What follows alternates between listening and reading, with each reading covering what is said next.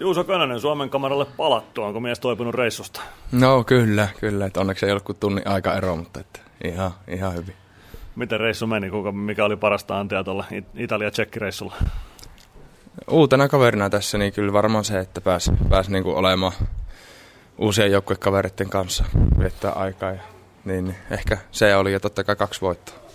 No 2 voittoa sieltä tuli. Minkälaisten esitysten jälkeen? Voiko niihin olla tyytyväisiä? No kyllä.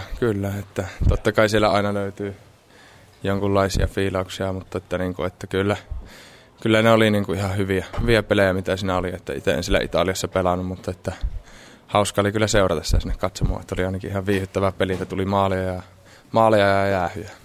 Just näin. No, onko sun valmennus poitannut jotain, mitä pitää parantaa tänään, kun Otsalarit Sinnes tulee vastaan? No ei ole mitään, että niin kuin kliseisesti oman pelin kautta, mutta että se on vähän samantyyppinen, mikä se oli se edellinenkin tsekkiporukka, että siellä mahdollisesti tulee vähän semmoista niin kuin trappia ja muuta, mutta että ehkä pikkusen aktiivisempi joukkue, mutta että se on hyvä porukka, mikä on hyvä mittari meillä. No sä laiturina, kun sitä trappia yrität purkaa, niin mitä teidän pitää tehdä, että saatte sen vastustajan trappin purettua täällä Nokia-areenalla? No kyllä siinä tavallaan pitää niitä syöttöjä olla katkomassa ja peittää niitä linjoja ja sitten varmaan se ajoitus ja vauhtikin on siinä semmoinen niin kuin yksi tärkeä, että niin ei tulla vauhdilla sitten alueelle läpi.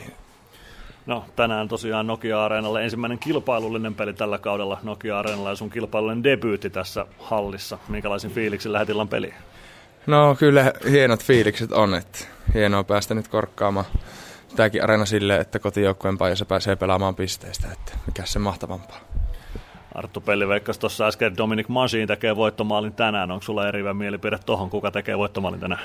No mä sanon, että Oula Palve tekee, että hienoa olisi kyllä itsekin päästä asumaan vihdoin niin rimojen väliin, mutta niin mä veikkaan Oulaa.